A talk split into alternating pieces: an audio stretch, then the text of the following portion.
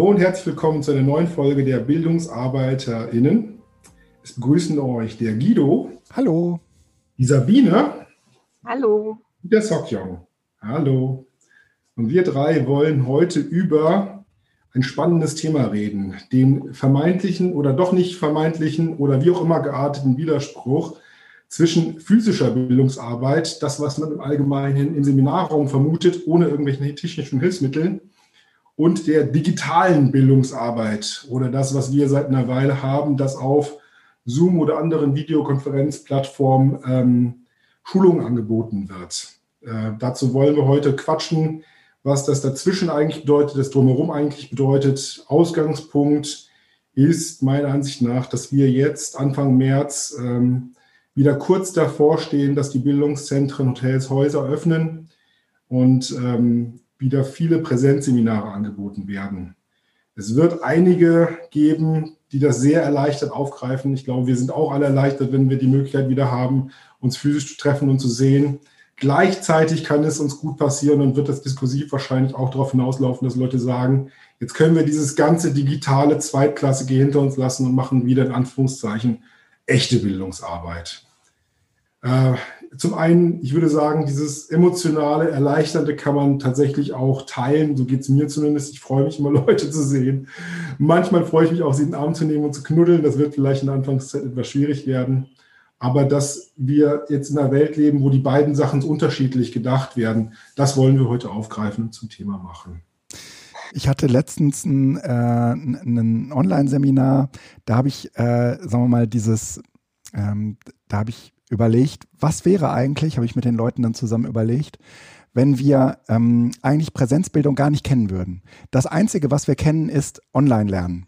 Und zwar auf die Art und Weise, wie wir das auch gerade machen. Und da sind wir auch wahnsinnig gut. Das haben wir die letzten 50 Jahre immer gemacht. Und aus welchen Gründen auch immer zwingt uns jetzt irgendetwas dazu, dass wir Präsenz machen müssten. Würden wir dann sagen, so ganz erlösend, wie wir das jetzt auch gerade tun und sagen, oh, hätten wir das gewusst, dass es in Präsenz so toll ist, ja? Oder hätten wir gesagt, boah, also ich weiß nicht, dieses Miteinander zusammentun und oh, du hast nur noch irgendwie zwei Gruppenräume und würden wir das sozusagen herleiten und sagen, würden wir diese Beschränkungen, die wir dann in Präsenz hätten, herleiten und oder würden wir das von vornherein direkt ganz anders sehen? Also sagen wir mal umgekehrt gesprochen, gibt es sagen wir mal sowas Objektives, was uns sozusagen eigentlich dazu ermutigt zu sagen, Präsenz ist besser, ja? Oder sind das eher Gewohnheiten, die uns, sagen wir mal, dazu verleiten zu sagen, lieber so wie die letzten 50 Jahre?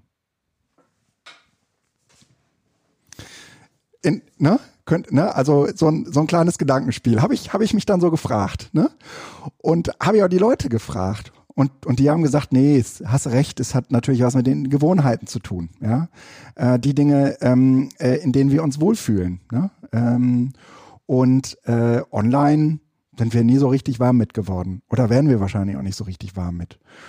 Und zwar, weil wir das immer nur an Präsenz messen, weil wir immer nur sagen, ja, aber guck mal hier, ne, du kannst zum Beispiel irgendwie so richtig gut mit Leuten zusammenkommen und das ist so emotional und all das. Das haben wir ja alles. Online können wir das überhaupt nicht so herstellen, ne? Und dieses Ausspielen, und darauf hat Sokjong gerade ja so ein bisschen in der Einleitung hingewiesen, das scheint offensichtlich schon irgendwie auch ja immer in dieser Besser-Schlechter-Kategorie zu Hause zu sein, ne? Die Pause schneiden wir weg. Das ist auf jeden Fall eine interessante Frage, da muss ich erstmal drüber nachdenken. Ich sehe das Problem in der Frage, dass diese Widersprüchlichkeit aufgemacht wird wieder, ne? Bloß in die andere Richtung. Ja. Genau, es dreht sich ja genau um. Aber sollen wir sie trotzdem beantworten oder lassen wir sie einfach stehen? Na, also wenn ihr eine Antwort kennt, also meine Theorie wäre, wir klammern uns an Gewohnheiten, ne? Und diese Gewohnheiten sind vor allen Dingen, sagen wir mal, auch mit einer gewissen Sicherheit, die damit ja einhergeht, sind die bestimmt, ne? Also ich würde sagen, nee, nicht ganz. Also ich bin total dabei, dass ich sage, wir klammern uns an Gewohnheiten, das glaube ich auch. Und ich glaube, je mehr Zeit ins Land verstreicht, wo man sich an irgendwas gewöhnt, desto mehr verfestigt sich das auch. Aber ich finde, gerade das letzte Jahr hat gezeigt, wie wichtig diese wirkliche direkte soziale Interaktion für Menschen ist und was sie mit ihnen macht, was es mit ihnen macht, wenn sie diese Möglichkeit nicht mehr haben. Mhm. Wenn sie viel zu Hause sind, wenn sie viel nur noch vom Bildschirm hocken, wenn sie eben auch diese Abwechslung nicht haben, irgendwo hingehen zu können, sich was angucken zu können. Und das ist es ja ein Stück weit auch, rauszufahren, Abwechslung. Also ich glaube, für den Lerneffekt oder für das, was inhaltlich vermittelt wird, würde es wahrscheinlich gar nicht so einen riesengroßen Unterschied machen, wenn man sich darauf einlässt, dass man die Inhalte, die man in Präsenz vermittelt bekommt, auch online eigentlich gut mitnehmen kann, glaube ich, dass das funktionieren würde. Aber ich glaube, das Drumherum, da ist der Mensch einfach doch zu sehr auch jemand, der das braucht, sich mit anderen zusammenzusetzen. Und ich glaube, dass du an der Stelle von dir auf andere schließt. Und dass das ein relativ interessantes Phänomen ist. Es gibt einen Organisationsforscher, der ist mittlerweile tot, Professor Kruse, Peter Kruse heißt der, müsst ihr mal auf YouTube suchen.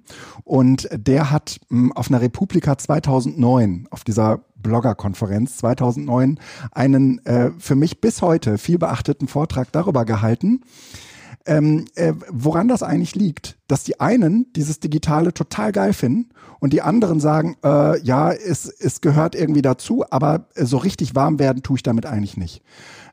Und der hat sozusagen Wertemuster untersucht. Also der hat sich sozusagen angeguckt, wie Menschen, die alle unglaublich viel und lange im Internet sind, also nicht die Distanten und die weniger Distanten, sondern alle sehr, sehr technik- und internetaffin, hat die untersucht hinsichtlich ihrer Wertemuster, was ist für die wichtig und was ist für die weniger wichtig. Und wie schätzen sie auch bestimmte Situationen ein.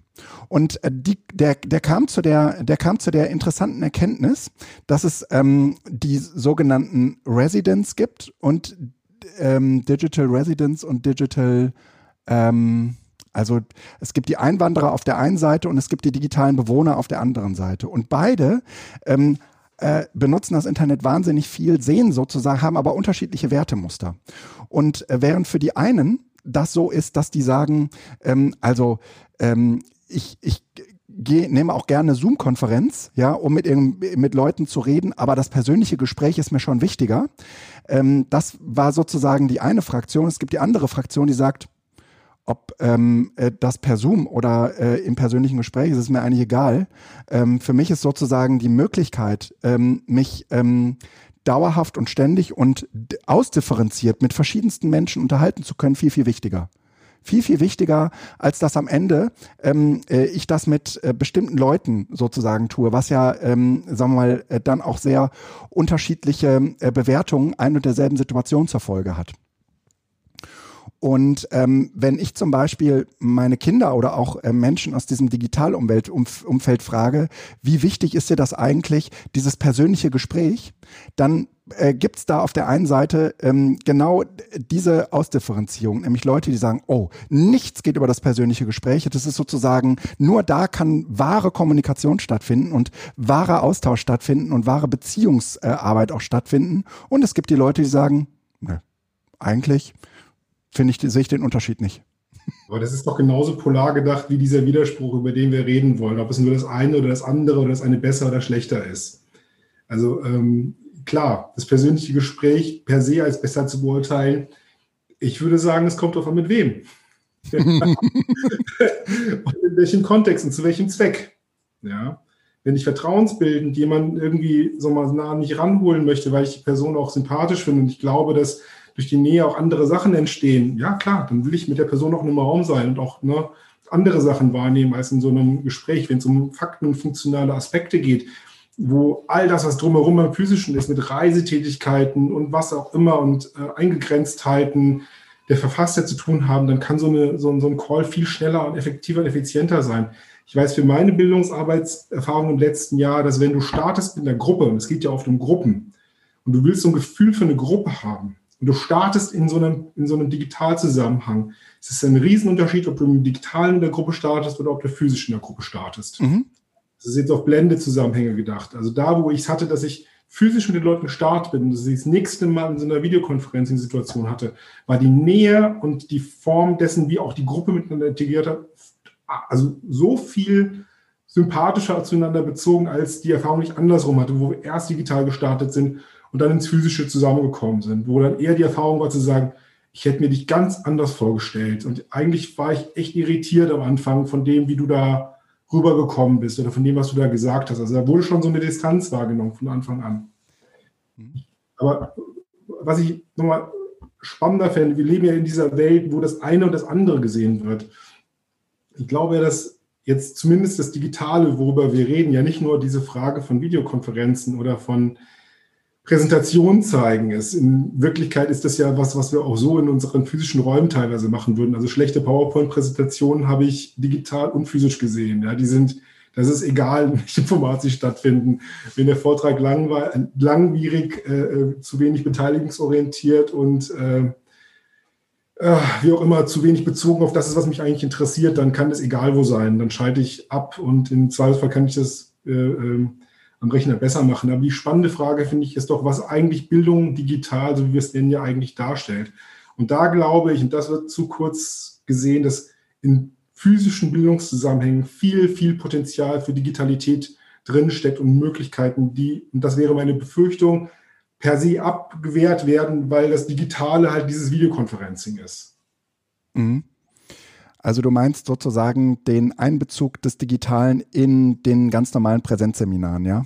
Dass das von digitalen Tools über, wir haben vorhin nochmal auch ganz kurz schon mal darüber gesprochen, über Learning-Management-Systeme, bis hin aber auch zu digitalen Einheiten, die in Abwechslung zu einer Präsenzeinheit passieren können. Das ist tatsächlich etwas, wo ich sagen würde, da hat uns Corona nicht gerade einen Gefallen getan. Weil die Corona-Zeit vor allen Dingen nochmal versucht hat, sehr, sehr stark zu machen. Und so haben wir es ja auch, so war das ja auch unser Erleben, dass es irgendwie dieses Online-Lernen gibt und dann macht man das ausschließlich online. Aber wenn wir dann im Seminarraum sind, dann bitte das Handy aus und weglegen und dann bitte hier mit voller Konzentration bei den Menschen sein. Ja? Und dass da sozusagen eigentlich das Digitale überhaupt nichts verloren hat. Und das Zusammendenken, das kennen wir eigentlich aus der Vor-Corona-Zeit schon viel, viel länger aus dem alltäglichen Erleben, zusammen mit unseren Handys. Dann bist du irgendwie auf einer Party und ihr kennt diese Momente, wo man dann anfängt, sich gegenseitig YouTube-Videos zu zeigen und dann bekommt das so eine Dynamik. Und da gibt's auch ganze Formate zu, ja, dass man irgendwie vorher auch schon so Playlists anlegt, um sich gegenseitig, sagen wir mal, an so offenen Abenden irgendwie gegenseitig Sachen zu zeigen oder so. Da gibt's jetzt bestimmt auch wieder Leute, die sagen, wie kann man nur, wenn man schon irgendwie die Möglichkeit hat, sich irgendwie zusammen zu sehen, warum sollte ich mir dann ein Handy vor die Nase halten? Aber man kann das aus meiner Sicht viel stärker zusammendenken und das muss man aber auch wollen. Wie schätzt du das denn ein, Sabine, als Teilnehmerin von Bildungsveranstaltungen in deiner Vergangenheit? Hättest du dir mehr Digitales vorstellen können oder gewünscht an der einen oder anderen Stelle? Auf jeden Fall, definitiv. Und zwar sowohl aus der Sicht als Teilnehmerin als auch für die Referentinnen und Referenten, die dann zum Teil Ergebnisse von Gruppenarbeiten auf USB-Sticks eingesammelt haben und dann auf ihren Rechnern irgendwie einzeln hintereinander raufkopiert haben, um das dann der Gesamtgruppe zeigen zu können. Aber klar, also nach 2 Wochen Grundlagen-Seminar des Trainee-Programms der IG Metall, wo du von morgens bis abends fast nichts anderes machst, als Metaplan-Karten an irgendeine Wand zu bappen, wünschte dir dringend nicht nur eine methodische Abwechslung, die auch von mir aus in Präsenz passieren kann, aber du wünschst dir schon auch irgendwie digitale Elemente beziehungsweise einfach einen guten Mix aus beidem, weil das, glaube ich, total bereichernd sein kann und weil nicht alles in Präsenz so Sinn ergibt vielleicht, sondern manches digital besser aufgehoben ist, genauso wie umgekehrt manches auch vielleicht besser in Präsenz aufgehoben ist und nicht digital. Aber ich würde das auch gerne nochmal erweitern, was der Guido gerade gesagt hat. Wir kennen das aus unserem privaten Umfeld, klar, wir haben die Handys, aber ich glaube, viele Leute, die jetzt zum Beispiel einen Bürojob haben wie wir, kennen das auch schon aus der Büroarbeit, dass man da sich digitaler Unterstützung bedient, sei es als Wissensspeicher in einem Wiki oder wir haben das sogar auch im privaten Umfeld, sind wir in so einer Wohngruppe seit 5 Jahren, im gemeinschaftlichen Hausprojekt und haben dann Wiki. Da sammeln wir alles an Infos, zentral zugreifen kann und auch andere digitale Möglichkeiten, da wo es Sinn ergibt, um uns irgendwie zu organisieren. Also es ist ja auch viel, es ist ja Entwicklung, aber auch Organisation, da spielt ja vieles rein. Also um die Eingangsfrage nochmal aufzugreifen, ja, definitiv. Also da passiert zumindest bei uns auf IG Metall-Ebene und garantiert, wenn man sich woanders umguckt, auch einfach noch sehr, sehr viel in diesem klassischen Denkmuster. Ich bin jetzt hier im Raum und da habe ich einen Stift und einen Zettel und mehr brauche ich nicht. Wiederum kann das manchmal auch ganz befreiend sein, wenn man in seinem Alltag viel digital unterwegs ist, mal nichts anderes zu haben als einen Stift und einen Zettel. Also es ist, wie du auch eingangs oder wie wir festgestellt haben, es gibt da nicht nur diese Gegenpole oder schwarz-weiß, das ist immer irgendwie grau. Wir haben das in der Bildungsarbeit immer so kommuniziert untereinander, dass wir den Leuten ja, die zu uns kommen, auch zeitgleich zu den Inhalten, die wir vermitteln, auch Arbeitsorganisationshilfen geben, mit denen wir dann zum Beispiel visualisieren auf Flipchart oder auf Karten oder Wandzeitungen oder wie auch immer. Unter der Annahme, wenn die Leute in ihren politischen Arbeitsprozessen sind, wo sie sind, dass es ihnen noch hilft, dass sie lernen, die Sachen aufzuschreiben und sich gegenseitig zu zeigen. Ich finde das vom Grundsatz völlig richtig und auch in Ordnung, dass das kommt. Und du hast mit dem Methodenmix auch was total Wichtiges angesprochen, Sabine. Es geht auch darum, dass man Abwechslung schafft, dass man nicht immer in der gleichen Routine die gleiche Methode für unterschiedliche Fragestellungen und Arbeitszusammenhänge anbringt. Und das ist natürlich auch herausfordernd, zu wissen, für welchen Arbeitszusammenhang ist welche Methode vielleicht auch hilfreich und passend. Und da, glaube ich, sind digitale Arbeitshilfen unheimlich bereichernd, weil sie ergänzen, erweitern und auch im Zweifelsfall Sachen schneller und besser machen können. Also irgendein Wiki-Tool oder eine Arbeitsorganisationsplanungstool, wo du dann nicht die Sachen nochmal extra abfotografieren musst, weil du sie sowieso digital ablegen willst, spricht meiner Ansicht nach nichts dagegen, in irgendeiner Form eine Cloud-Lösung zu finden, indem man die Sachen trägt. Und auch das hilft ja Leuten, sich besser zu organisieren. Ja? Sei es OneNote, Project Place, was auch immer, wie sie heißen. Per se erstmal die Sachen so festzuhalten, dass sie für eine Gruppe greifbar und auch nutzbar wird und dass die Arbeit Einzelner dann für das Gesamte irgendwie voranbringt und hilft. Ich glaube, da finde ich, sind auch die Grenzen zwischen dem physischen und digitalen verschwimmen total. Da würde ich nach dem Nutzen gehen. Was hilft und was ist für den Kontext, in dem man es macht, auch tatsächlich brauchbar? Es gibt immer noch Gremien oder Arbeitszusammenhänge, da gibt es halt keinen PC. So schlecht ist das. Da wird eine Wandzeitung deutlich mehr helfen als irgendein fancy Arbeitstool. Aber da, wo es mittlerweile auch zunehmend greift, würde ich immer sagen, dann nutzen wir auch das Digitale bei den Sachen, um das entsprechend zu unterstützen. Und das würde ich, finde ich, dann genauso wertvoll und bereichernd, das entsprechend mit quer reinzubringen, als wir das bis zu einer gewissen Zeit immer über die Karten, über die Visualisierung, über Metaplan gemacht haben. Ich möchte ein Erweckungserlebnis mit euch teilen wegen dieser Handyfrage. Mhm. Das ist mittlerweile, ich glaube, 7, 8 Jahre her. Das ist noch relativ lange her. Da war eine Jugendteilnehmerin damals bei mir noch im Seminar, die mich verrückt gemacht hat. Ja, wirklich verrückt. Weil sie zum einen von ihrer Persönlichkeitsstruktur her anstrengend war. Ja, ich habe sie später schätzen gelernt, weil sie auch immer nachgefragt hat. Ärgerlich. Leute, die nicht einfach das, was du sagst, einfach hinnehmen, sondern die permanent nachfragen. Ja. Und dann hat sie noch die Frechheit besessen, permanent in ihr Handy zu gucken. Ich kam mir da echt ein bisschen verarscht vor. Zum einen fragt sie mal nach, hört meiner Meinung nach nicht richtig zu, wenn ich was antworte, und dann schaut sie noch in ihr Handy. Dann habe ich sie mir irgendwann geschnappt und gesagt, warum guckst du eigentlich ständig in dein Handy? Dann sagte sie, wenn du was sagst, gucke ich nach, ob das stimmt. Ich will ja wissen, ob du Quatsch erzählst oder nicht. Und in der Sekunde dachte ich mir, krass, ja, eigentlich ist es ganz schön clever. Also von der Person sich nicht irgendwas erzählen zu lassen, sondern selbstständig auf die Idee zu kommen, das kann ich objektiv irgendwo nochmal nachprüfen. Und dann kann ich sehen, erzählt die Person da vorne Quatsch oder erzählt die Sachen, die wirklich stimmen, oder mich dann entsprechend weiterbringen, oder wenn es Widersprüche gibt zwischen dem, was ich im Handy sehe und dem, was der Person sagt, dann frage ich nach, woher dieser Widerspruch kommt. Mhm. Das war für mich ein Erweckungserlebnis. Ab der Sekunde war für mich klar, alles klar. Ja, Mindset ändern, das ist keine Störung, das kann eine Bereicherung für den Lehr-Lernprozess sein. Ich habe vor ein paar Monaten einen Artikel für die Bundeszentrale für politische Bildung geschrieben. Der ist allerdings jetzt erst am 22.02. veröffentlicht worden und befasst sich genau mit dieser Fragestellung, nämlich von der Wissensvermittlung zur produktionsorientierten politischen Bildung. Und ich packe das auch nochmal in die Shownotes rein. In diesem Artikel leite ich sozusagen her, dass die Teilnehmenden, die zu uns kommen, in die Seminarräume, in der Regel also digitale Endgeräte und auch sowas wie jetzt ein Smartphone nicht über einen VHS-Kurs erlernt haben zu benutzen und auch nicht sich ein Handbuch gekauft haben, um sich das sozusagen darin, um sich darüber schlau zu machen, wie man das benutzt, sondern dass das ganz, ganz viel Trial and Error war und dass das alles aber auf eine Art und Weise passiert ist, die eben jetzt nicht so angeordnet auf die und die Weise zu funktionieren hat. Das heißt, in der Regel haben wir da im Seminarraum Leute, die bringen auf der einen Seite eine Erfahrung darüber mit, wie institutionell gelernt wird. Und die bringen auf der anderen Seite aber auch eine Erfahrung darüber mit, wie sie sich eigenständig Inhalte aneignen. Und diese Sozialisation, die da im Laufe der letzten 10 Jahre auch zusammen mit dem Handy passiert ist, die muss man sozusagen zusammenbringen. Denn das ist auf der einen Seite dieser institutionelle Gedanke, dass wie man sich in so einer Lernsituation mit anderen zusammen zu verhalten hat.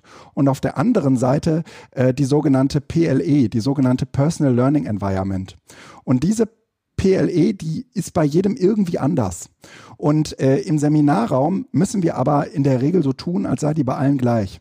In der Regel ist die halt so, wie der Bildungsreferent das eben auch oder die Bildungsreferentin das eben auch erklären kann oder den Leuten dann sozusagen Möglichkeiten anbietet, dort zu lernen. Aber die sind unter Umständen total konträr zu dem, wie sie eigentlich gelernt haben, sich Dinge beizubringen.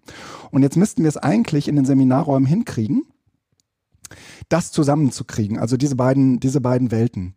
Und ein möglicher Ansatz ist, dass man das über sogenannte produktionsorientierte Formate tut oder projektorientierte Formate tut, in der man sich selbst eine Rolle zuordnen kann, nämlich das, was man gut kann.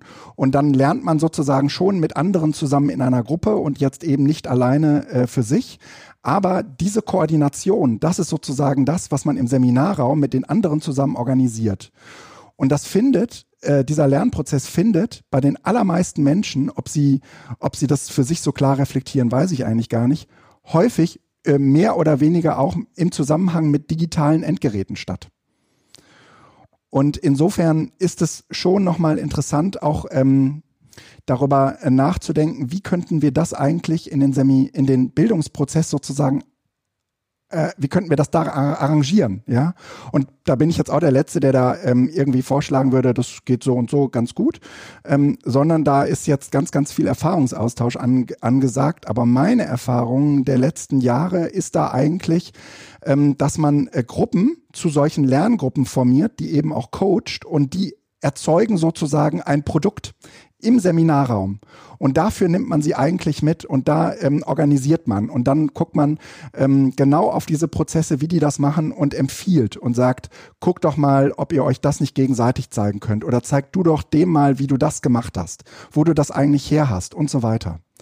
Und das ist eine Stärke, die wir so im Seminarraum vor allen Dingen aufrechterhalten können. Das funktioniert aber total gut oder das ist überhaupt kein Widerspruch zu den digitalen Endgeräten. Finde ich.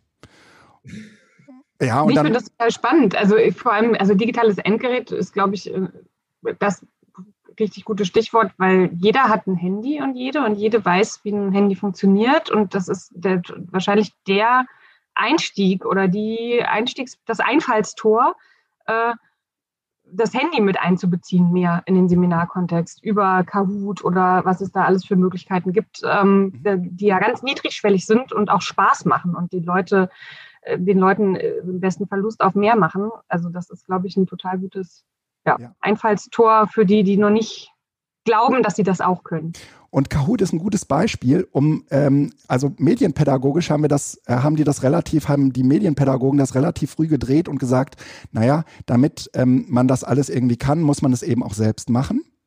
Und ich würde sagen, um sich mit politischen Inhalten auseinanderzusetzen, kann man das genauso gut nutzen. Können wir uns das sozusagen aus der Medienpädagogik abgucken und sagen, okay, beschäftigt euch doch bitte mal mit dem Inhalt und erstellt dazu ein Kahoot für die anderen.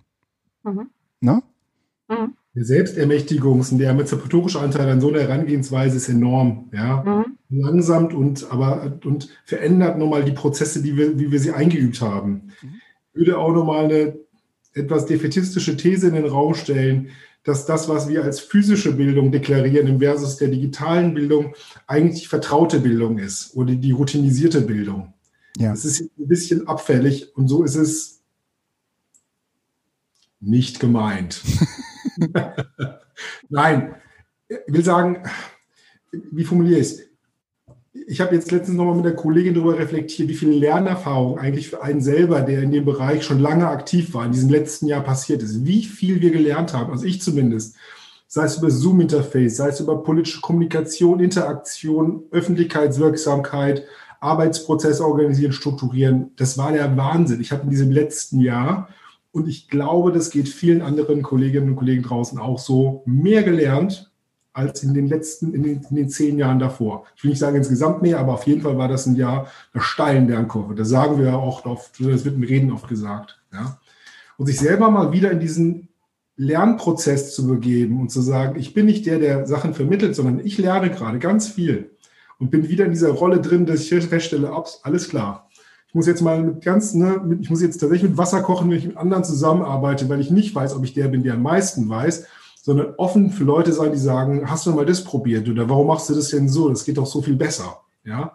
Und gleichzeitig Erfahrungen zu machen, das ist cool. Und wenn man dann untereinander sich kennenlernt und dann in dem Zusammenhang miteinander die Sachen gestaltet, kommt man selber auch voran.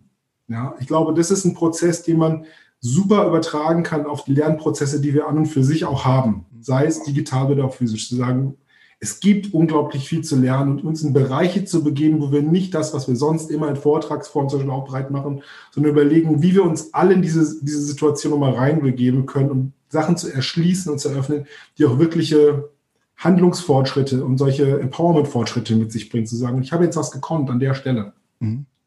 Dann nehme ich Routinisierung wahr, ja, in der Form von, das haben wir jetzt als Ablauf und dann wird das A, B, C, D entsprechend gemacht und am Ende, dann haben wir didaktisch eine Kurve gedreht. Das nimmt überhaupt keine Rücksicht auf individuelle, diese Personal Learning Environments und auf die Stelle, wie Leute lernen. Ja, ich glaube, da müsste man nochmal schütteln. Ja.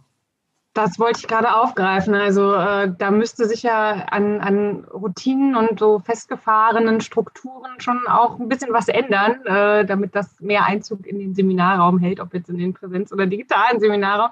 Also auch wenn ich da nochmal zurückdenke an meine Seminarerfahrung, die da wirklich sehr unterschiedlicher Natur ist und da wirklich sich zwei Extreme gegenüberstehen, nämlich das ganz klassische Seminar mit dem Input von vorne, dem Frontalunterricht, nicht zu 100% frontal, aber immer diese Abwechslung zwischen, es gibt wieder einen Input, dann gibt es wieder eine Gruppenarbeit, dann gibt es wieder einen Input und dann gibt es wieder eine Gruppenarbeit, versus einem Seminar, was ich hatte, eine Woche lang, wo das wirklich auch, wie ich es gerade beschrieben habe, ein bisschen aufgelöst wurde, dass der Referent oder die Referentin auch mal im Teilnehmerinnenkreis saß oder sich zumindest nicht wie die klassische Referentin oder der klassische Referent vorne hingestellt hat, sondern diese ganze Struktur einfach aufgelöst wurde und wir ganz viel im Gespräch waren und gar nicht so dieses von vorne nach hinten durchreichen hatten, sondern einfach im Gespräch waren. Und das hat total viel, dieses Seminar hat mir viel mehr gebracht inhaltlich und da ist viel mehr hängen geblieben als bei den anderen, die ich in dieser nicht in dieser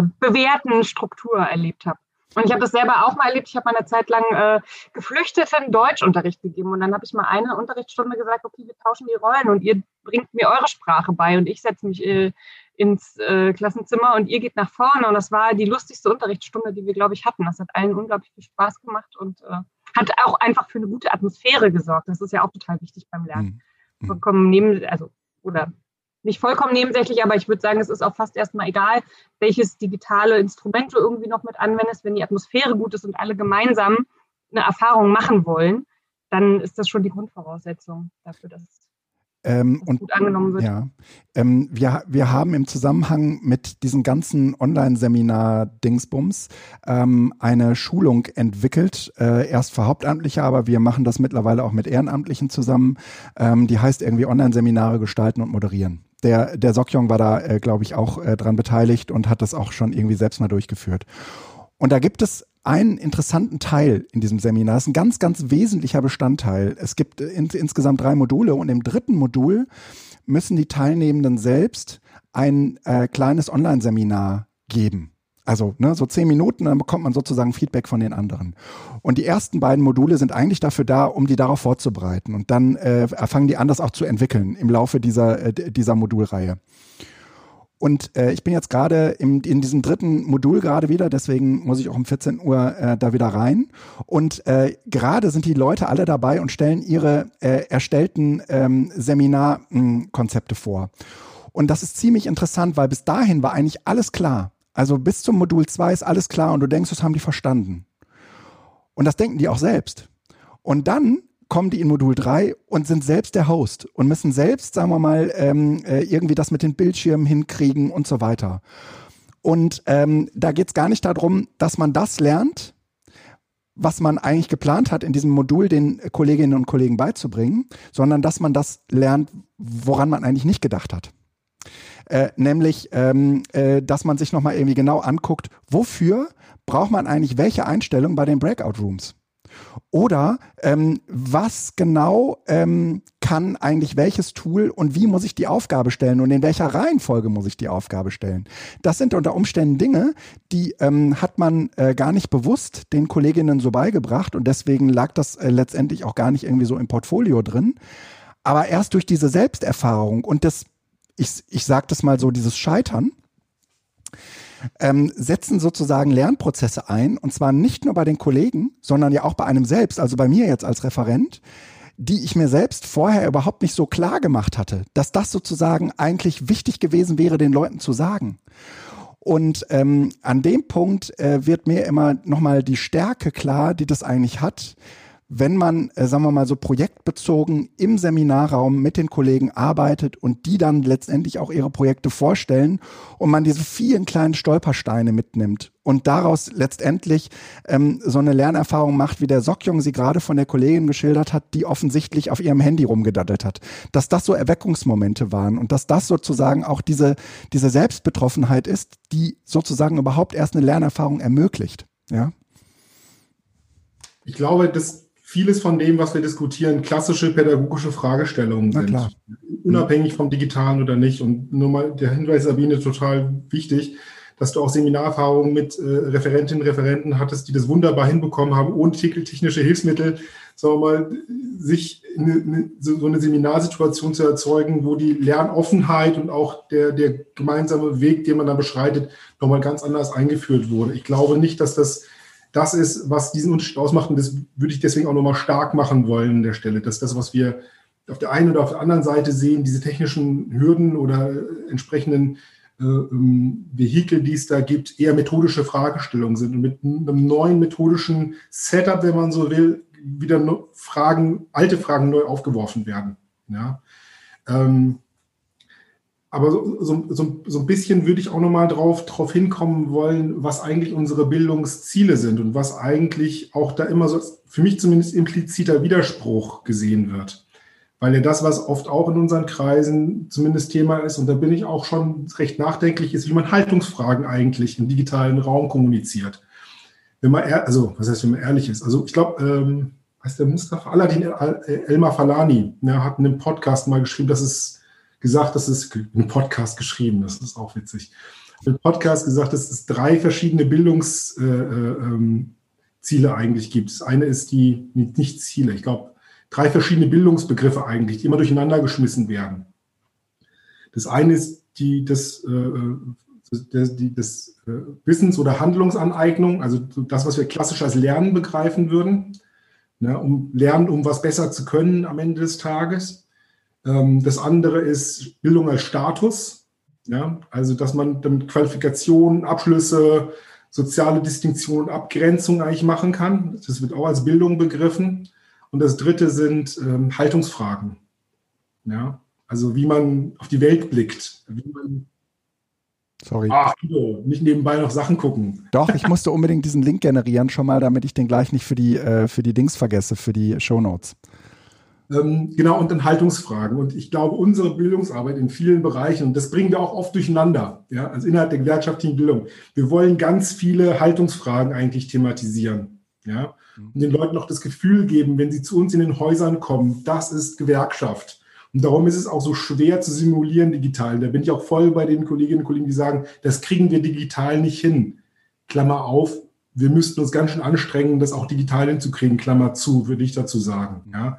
Weil für uns unsere Räume und die Kultur, die wir da etabliert haben, einfach ganz viel von den Lehrenden auch wegnimmt, also wegnimmt im Sinne von, die Leute lernen an sich schon durch die Begegnung, die wir organisieren dort. Und zwar nicht nur die Referenten im Seminarraum, sondern vom Empfang über Küche, alles drumherum. Deswegen sind diese Häuser auch so relevant, ja, weil die an und für sich schon eine Eigenleistung erbringen in dem Zusammenhang. Dass sich jeder dort duzt, dass es das kollegiale Miteinander gibt, dass man da miteinander scherzt und sich aufgehoben fühlt, all solche Sachen. Ja.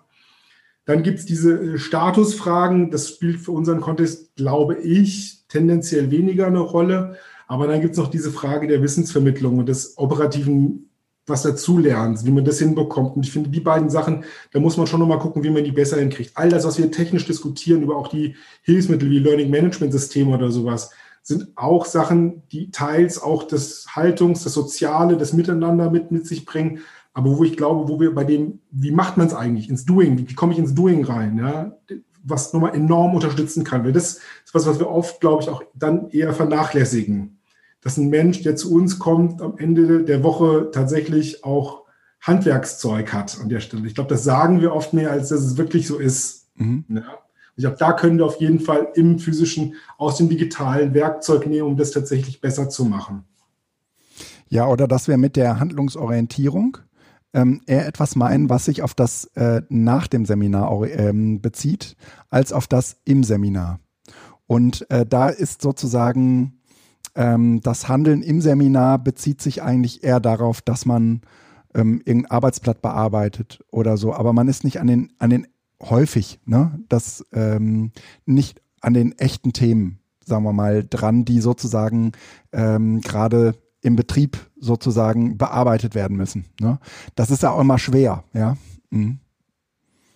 Das ist doch aber auch eine Riesenchance von online, dass man gerade diesen Bezug dann hin in die Praxis, die Wirksamkeitsprüfung in den digitalen Bereich übertragen könnte, nach einem 5-10-tägigen Präsenzseminar. Also genau da müsste man ja eigentlich ansetzen, genauso wie vorher auch. Also wenn man jetzt über eine sinnvolle Verzahnung dieser beiden Möglichkeiten nachdenkt, vorher Lust drauf machen über ein kleines Online-Format, dann die Leute in die Präsenzseminare holen und von da wieder zurück in Online und dort eben weiter das Angebot machen, mit ihnen zu arbeiten, zu gucken, wie bekommt ihr das, was ihr jetzt hier mitgenommen habt, wirklich umgesetzt in der Praxis. Und also da sehe ich eine Riesenchance. Ich würde aber auch gerne nochmal zurückkommen auf das, was du gesagt hast, Sokjong, dass du da auch volles Verständnis hast für die Kolleginnen und Kollegen, die sagen, Haltungsfragen diskutieren in einem Online-Format sehe ich eher nicht.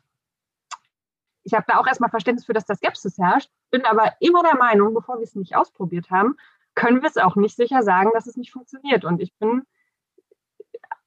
bin absolute Verfechterin davon, es muss mal irgendwer machen und anfangen. Und dann kann man immer noch sagen, hat wirklich gar nicht funktioniert und fanden auch alle Teilnehmerinnen doof und es ist überhaupt nicht das rübergekommen, was wir rüberbringen wollten. Aber bevor man es nicht gemacht hat, kann man, finde ich, dazu keine definitive Aussage treffen, außer, ich habe da irgendwie meine Bedenken. Und deswegen würde ich mich sehr freuen, wenn bei uns jemand so mutig wäre und das mal versuchen würde. Weil vielleicht ist es auch eine Typenfrage. Ja? Also vielleicht ist das auch für manche Leute, ist es möglich, also als Teilnehmende aus ihrer Sicht da was mitzunehmen. Vielleicht gibt es auch die Leute, vielleicht kriegen wir jetzt auch mehr die Leute, die sagen, ich muss da gar nicht, so wie du vorhin gesagt hast, Guido, es gibt diese verschiedenen Typen. Vielleicht gibt es da auch die Leute, die sagen, ich muss mich tatsächlich nicht 2 Wochen in so einen Seminarraum setzen. Mhm. Ich finde das gut, wenn ich das online machen kann. Ich glaube auch die Kultur unserer Online-Seminare, da ist vieles Gewerkschaftliches schon drin. Ja? Ich nehme zumindest wahr oder höre von diversen Universitätsvorlesungen oder anderen Veranstaltungen, wo wie auch immer analogen, ja, oder physischen, dieses Frontalbeschallen, keine Möglichkeit irgendwie sich dort einzubringen, dass das genauso abtörend ist, bloß im Digitalen noch viel stärker aufstößt und dass unsere Seminare, zumindest von einigen von uns weiß, oft auch genau den Charakter haben, dass dort einladend, integrativ, jedem Raum gegeben wird, positiv voneinander Bezug genommen wird, das merkt man dann schon. Also so gesehen passiert es, glaube ich, auch. Trotzdem ist es ja die Seminarerfahrung, möchte ich es mal nennen, eine 24-Stunden-Erfahrung über einen gewissen Zeitraum und das ist digital, sagen wir mal, schwierig, ja, diese Brücken herzustellen. Ja, tatsächlich diese ominöse Kneipe oder dieses Abends oder dieses Zwischendrin oder sowas, da gibt es gewisse, sagen wir mal, physikalische Grenzen, an denen wie das gebunden ist. Und manche wollen das und brauchen das und haben das gerne. Und für manche ist es auch gut, wenn sie das dann in Päckchen bekommen, dann über den Tag verstreut. Aber da sind wir wieder bei den unterschiedlichen persönlichen Präferenzen. Ja, sehe ich genauso. Aber trotzdem, diese Haltung, wie zünde ich bei jemandem Feuer an? Also jetzt auch, ne? Ich habe ja durchaus lange im Bildungsbetrieb gearbeitet und es waren in der Woche vielleicht auch nur so 2-3 Highlights im Seminar, wo ich so die Gelegenheit hatte, über einen Beitrag oder über irgendeine Interaktion bei jemandem echt was anzuzünden. Also wo ich gemerkt habe, alles klar, da kommt was, da ist was passiert in der Sekunde oder in der Interaktion oder in Gruppenzusammenhängen, dass Leute miteinander geredet haben und nicht nur sich selbst bestärkt oder gestärkt haben, sondern dass da was passiert ist an der Stelle. Ja, und was du ja schon angesprochen hast, Sabine, was ja auch teilweise genau schon gemacht wird, über Blended Learning, also die Kombination digital, physisch und auch viele Seminarreihen, also wo wir Leute über Zeitraum begleiten. Ich glaube, da sind wir schon auf einem guten Weg, genau das zu machen, dass wir Leute tatsächlich als Lernbegleiter oder als Projektbegleiter, wie auch immer man das definieren möchte, dann auch über einen Zeitraum mitbekommen und dort auch tatsächlich Prozesse unterstützen und dann auch genau sowas auslösen. Mhm. Blended Learning ist, wo wir gerade dabei sind, genau so ein blöder Begriff, weil der sozusagen so tut, als würden wir entweder im Seminarraum sitzen und dann hat das Digitale dabei auch nichts verloren und dann gibt es diese Orte und dann gibt es diese Zeiten, wo wir etwas mit dem digitalen Endgerät machen und das ist dann sozusagen diese Abwechslung dazwischen, würden wir dann Blended nennen und eigentlich ist das eigentliche Blended daran, dass eine findet in Präsenz statt und das andere findet ausschließlich online statt.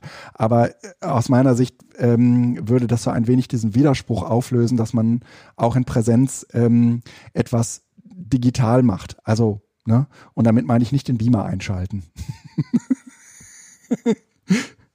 Das könnte ein Anfang sein, den Beamer. Ja, ja. Aber also ich würde auch mal sagen, das Digitale hat auch einen relativ schlechten Stand. Auch das ist mir jetzt bei dieser Fortbildung mit den ehrenamtlichen Kollegen nochmal klar geworden. Wenn du im Präsenzbereich, sagen wir mal, nicht besonders gut zeichnen kannst, dann kannst du trotzdem wahnsinnig guter Bildungsreferent oder Bildungsreferentin sein, weil du eventuell nochmal ganz andere Fähigkeiten hast. Online ist das aber so, wenn du das mit der Technik nicht hinkriegst, dann kannst du einfach kein guter Bildungsreferent werden, weil das sozusagen die Technik ist sozusagen das Vehikel, über das du sozusagen dich als Bildungsreferent letztendlich auch mit vielen Möglichkeiten ausstatten kannst. Und das ist schon ein großes Problem, finde ich. Also Technikschulung, doch, ich komme nicht drum rum. Aber ne, ich kann auch gut verstehen, dass die Kollegen sagen, Entschuldigung, aber dann, das ist nicht meins, ja. Wenn das sozusagen die Möglichkeit ist, um ein gutes Online-Seminar hinzukriegen, dann würde ich sagen, möchte ich an meiner Rolle als ein guter Bildungsreferent eben nicht rütteln und dann mache ich halt nur Präsenz, ne? Und ich finde, das ist durchaus nachvollziehbar. Ich meine das überhaupt nicht despektierlich. Ganz, ganz, ganz, ganz im Gegenteil. Das ist sehr, sehr nachvollziehbar zu sagen, Entschuldigung, ich weiß, dass ich ein guter Bildungsreferent bin. Und wenn das sozusagen die notwendige Voraussetzung online ist, dann nehme ich die Hürde halt, nicht. Das macht mich aber nicht zu einem schlechten Bildungsreferenten.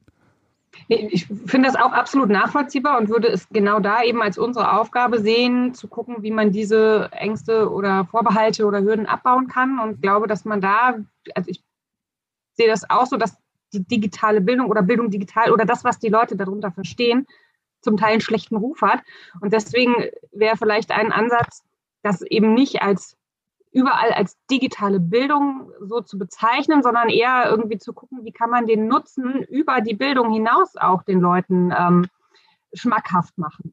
Weil das ja Dinge sind, über die wir hier reden, eben jetzt zum Beispiel Tools, Arbeitsorganisationsunterstützungen, die man entweder im Arbeitsalltag, wenn ich jetzt an ehrenamtliche Referentinnen denke, die ja nicht nur im Seminarraum stehen, die man da noch gut anwenden und nutzen kann, als aber auch im privaten Bereich. Also wir haben Kahoot auch auf dem 65. Geburtstag meines Vaters genutzt und das war ein riesen Kassenschlager und alle fanden es großartig. Also wenn man das irgendwie weiterdenkt und nicht nur darauf fokussiert, digitale Bildung, Einsatz im Seminarraum, sondern eher digitale Werkzeuge für alles, ja, also für alles ist jetzt ein bisschen weit gefasst, aber über den Seminarraum hinaus, wir geben euch da irgendwie was an die Hand, dann kann man da vielleicht auch noch mal ein bisschen mehr Akzeptanz schaffen und diesen schlechten Ruf ein bisschen auflösen. Du sprichst ja diese Sachen an, wo es darum geht, dass das Digitale eigentlich unsere Welt mittlerweile ziemlich durchkreuzt hat. Es gibt immer Leute, die sich da erfolgreich wehren, das ist auch völlig legitim, weil da ja auch Pluralität und Freiheitswerte zählen, aber tatsächlich, also der Slogan, den YouTube aufgeschlagen hat, Broadcast Yourself und wovon TikTok ja lebt oder alle anderen Formate, wo es darum geht, sich dann tatsächlich zu präsentieren, spielt ja auch einen Einfluss, eine Rolle in dem, wie wir uns wahrnehmen, gegenseitig. Ja, und das ist ja auch ein großer Unterschied zu dem, wie klassische Bildung verstanden wird, dass das eine in geschlossenen Räumen stattfindet und das andere in der großen, weiten Welt des Internets. Und das ist für mich schon ein Paradigmenwechsel, ob du sagst, da können wir im geschützten Raum offen miteinander reden. Völlig richtig. Manche Sachen willst du auch nur dort drin hören und danach nicht wieder. Oder hast die Gelegenheit, auch mal Dampf abzulassen, was anderswo so schwer ist. Mhm. Oder ob du sagst, du machst was, das potenziell auch von draußen gesehen wird an der Stelle. Und auch da nicht besser oder schlechter, sondern so mal klar machen, das ist ein Paradigmenwechsel und das eine hat was mit dem anderen zu tun, kann aber je nach Kontext anders behandelt werden. Ja. Es gibt Leute, die total Spaß dran haben, sich dann auch zu zeigen mit dem, was sie da tun. Und ehrlich gesagt, als politische Organisation wünschen wir uns ja auch Leute, die sich trauen, sich mit ihrem Gesicht zu zeigen. Ja, für das, wofür wir stehen. Und gleichzeitig dürfen wir die Leute nicht verlieren, die keinen Bock darauf haben, die aber genauso wollen, dass sie mitgenommen werden und die genauso dazugehören, weil sie genauso ihre Interessen in uns wieder wollen, dass wir ihre Interessen für sie mit durchsetzen. Ja? Und in diesem Zusammenhang dann die Sachen entsprechend differenziert und klug anzugehen. Ich glaube, das ist eine große Aufgabe, vor der wir stehen, genau das miteinander zu denken und nicht gegeneinander und die Chancen zu nutzen. Und jetzt ist es total pathetisch und nicht die Risiken nur zu nehmen, um es nicht zu machen. Ja, aber aus dieser Phase, wo wir vor allen Dingen auf die Risiken abheben, sind wir meiner Beobachtung nach nicht nur in der IG Metall, sondern auch so flächendeckend eigentlich raus. Was wir, glaube ich, häufig tun, ist, von uns auf andere zu schließen. Und das ist durchaus nachvollziehbar und menschlich, führt aber dazu, dass man, so sagen wir mal, die Welt nur durch die eigene Brille sieht. Und ich würde gerade sagen, so in diesem Digitalbereich gibt es halt ganz viel, was wir uns im Moment noch gar nicht so richtig gut erklären können und was es aber trotzdem gibt. Und das beziehe ich jetzt vor allen Dingen mal so auf die Art und Weise, wie wir gewohnt sind zu lernen oder unsere Welt zu erschließen oder erschließbar zu machen. Ja. Jetzt hätte ich super gut abgebunden und du machst alles nochmal auf, Guido. Entschuldigung. Ja, dann bin ich nochmal ab. Hä? Wir haben noch gar nicht über LMS gesprochen. Wir haben noch nicht über LMS gesprochen. LMS ist ein Learning Management System. Und ein Learning Management System gibt es, also das ist sozusagen eine Analogie zu den sogenannten Content Management Systemen. Das sind letztendlich ganz normale Webseiten und Learning Management Systeme sind sozusagen im weitesten Sinne Autorensysteme, also technische Systeme, die es mir erlauben, auch ohne programmieren zu können, selbst einen Bildungsprozess in einem digitalen Raum abzubilden. Kann man mal so sagen, ne? Und da haben sich sehr unterschiedliche Systeme manifestiert. Ich würde sagen, so Anfang der 2000er hat man wahnsinnig viel Geld damit verdienen können, wenn man Bildungseinrichtungen irgendwie so ein eigenes Managementsystem aufgequatscht hat. Und dann haben die das irgendwie 5, 6 Jahre benutzt. Und dann war irgendwie klar, okay, jetzt benutzen wir schon 5, 6 Jahre ein bestimmtes Learning-Management-System, kommen aus der Nummer nicht mehr raus. Aber eigentlich gibt es da draußen mittlerweile ganz tolle Open-Source entwickelte Learning-Management-Systeme. Aber was machen wir denn jetzt? Ne? Und dann mit diesem Open-Source ist sowas wie Moodle oder auch Ilias gemeint. Also eigentlich gibt es diese beiden großen Systeme, die parallel immer gelaufen sind und die schon seit 20 Jahren irgendwie am Start sind und die aus heutiger Perspektive betrachtet eigentlich eher die Dinosaurier sind und alle sagen, ja, gibt's denn da nichts Aktuelleres? Ne? Und dann würde man sagen, ja, gibt es, aber es ist nicht zwangsläufig besser. Ne? Und diese Learning-Management-Systeme, die haben sich irgendwie verankert und werden auf sehr, sehr unterschiedliche Art und Weisen in unterschiedlichen Bildungsinstitutionen genutzt. Also wenn man sich das zum Beispiel mal bei Universitäten anschaut, dann würde man sagen, es ist so ein bisschen so eine Totgeburt. Die sind im Prinzip da. Sobald du dich in eine Uni einschreibst, kannst du dich mit deiner Matrikelnummer im Prinzip auch direkt in diese Learning-Management-Systeme einschreiben. Und da legen die Professoren in der Regel ihre Handouts ab oder ihre Manuals und das war es auch schon. Und dann habe ich die da runtergeladen und dann musste ich halt nicht mehr zur Vorlesung kommen und konnte mir das Ding irgendwie zu Hause durchlesen. Aber dass da drin im Prinzip Lernen stattgefunden hat, das würden wir alle im Prinzip verneinen wollen. Das Lernen hat da außerhalb dieser Learning-Management-Systeme stattgefunden, trotz aller Möglichkeiten, die sie da gehabt hätten. Das, was gerade so im Schulbereich passiert, da würden wir eher sagen, okay, das kommt dem schon ein bisschen näher, da sind wir einen Schritt weiter gegangen. Aber trotzdem ist das eher so diese Ebene, diese Verteilerebene. Da hast du jetzt ein Learning-Management-System, die Lehrer gehen da rein und laden da im Prinzip Arbeitsanweisungen hoch und die Schüler gehen im besten Fall noch her und packen ihre Lösungen am Ende des Learning-Management-Systems da auch wieder rein und die Lehrer können das dann bewerten und du hast so einen kleinen Workflow. Aber das ist weit, weit entfernt von eigentlich einem Learning-Management-System oder von seinen Möglichkeiten, wo man jetzt letztendlich da drin lernen würde, ne? Jetzt musst du aber das Ganze auch noch vollenden mit den Möglichkeiten, die es gibt. Genau. Und eigentlich könnte man sich vorstellen, dass man das viel, viel stärker mit dem Präsenzseminar verbindet. Also dass sozusagen das Learning Management System eigentlich der Ort ist, der so dein Lernprozess begleitet, also so ein Lernprozessbegleiter eigentlich ist. Wo du vielleicht auch selbst die Möglichkeiten hast, als Teilnehmender Sachen hochzuladen, wo du aber auch Materialien vom Bildungsreferenten oder Bildungsreferentin zur Verfügung gestellt bekommst und dass man das jetzt theoretisch auch begleitend zum Präsenzseminar machen könnte. Stell dir vor, du hast ein 5-tägiges ein 5-tägiges Präsenzseminar. Und da wird sozusagen Abschnitt für Abschnitt in diesem Learning-Management-System freigeschaltet und alle Arbeitsanweisungen, alle Aufträge, die man normalerweise irgendwie auf Papier austeilen würde, die gibt man da halt jetzt so rein. Auch da würde man sagen, okay, dann ist das Learning-Management-System aber eigentlich nicht der Ort, in dem man lernt, sondern der ist woanders. Das ist sozusagen das, was im Seminarraum dann letztendlich passiert.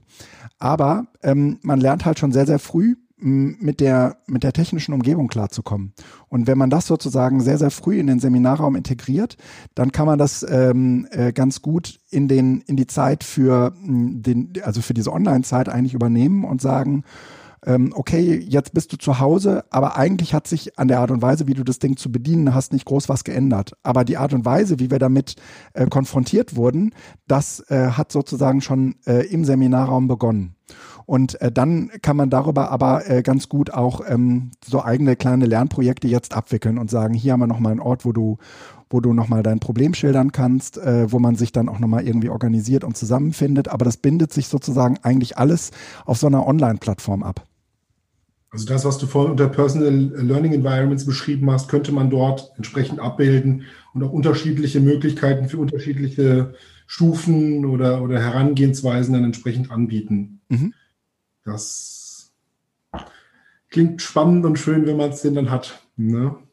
Und wenn man es entsprechend legt und damit einen Umgang findet. Und Personal Learning Environment sagt halt eher noch, das ist deine eigene und das ist keine, die dir irgendeine Institution vorgibt. Aber eventuell ist dieses Learning Management System ein Teil davon. Mhm. Oder eben auch nicht, das sehen wir auch ganz häufig, dass man irgendwie ein Learning-Management-System ausrollt und es benutzt keiner, weil es keiner sozusagen zum Teil seiner eigenen Personal Learning Environment macht. Und dann benutzen die Leute stattdessen doch wieder die WhatsApp-Gruppe und du denkst dir irgendwie, what the fuck? Aber auch bis die Leute die WhatsApp-Gruppe genutzt haben, ist ein bisschen Zeit verstrichen. Also ich glaube, es ist, man muss dem ein bisschen Zeit geben und man muss es aber natürlich auch irgendwie mit den richtigen Inhalten befüllen und sind nicht für den Bildungszweck verwertbares Wissen bekommen im Seminar, sondern um Haltungsfragen zu diskutieren und aufzutanken. Mhm. Auch das kann dazu führen, dass so ein Learning-Management-System dann im Zweifelsfall nicht genutzt wird. Genau. Wobei wir ja jetzt über das Learning Management vor allem aus teilnehmenden Sicht, also aus Seminar- oder Uni-Besucherinnen und Studierenden-Sicht gesprochen haben, aber das bietet ja auch gleichzeitig, wenn wir die Sicht wechseln und an die Referentinnen denken, zahlreiche Möglichkeiten, wo ich ja auch im letzten Jahr sehr viel dazulernen durfte, vor allem durch euch. Und wenn man das so rumdreht, was man da wiederum für Möglichkeiten hat, nicht einfach nur Unterlagen zur Verfügung zu stellen, sondern auch Teilnehmerinteraktion herzustellen, aber auch eigene Inhalte sich selbst zu erstellen, die man nutzen kann für Seminare. Also es ist am Ende natürlich ein Zusammenspiel, ob sowas genutzt wird oder nicht. Es muss aus allen Richtungen irgendwie sinnvoll befüllt und weiterverwertet werden. Aber der Nutzen für die Referentinnen ist aus meiner Sicht enorm.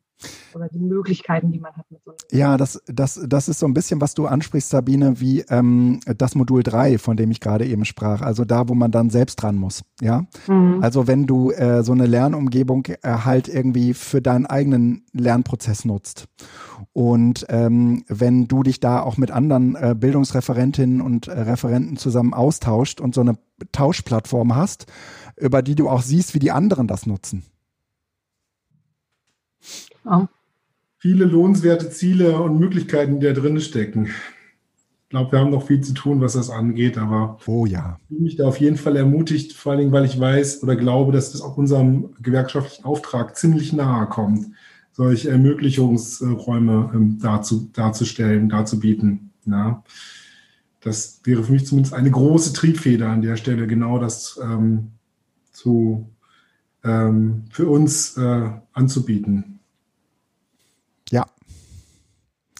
Ja. Auf jeden Fall. In diesem Sinne, das ist doch ein wunderschöner Abbinder. Vollkommen einig. Wir sind uns einig, ist ein toller Abbinder. Sehr schön. Ja, danke. War sehr schön mit euch. Gerne wieder. Bis bald. Genau. Bis zum nächsten Mal. Tschüss. Tschüss.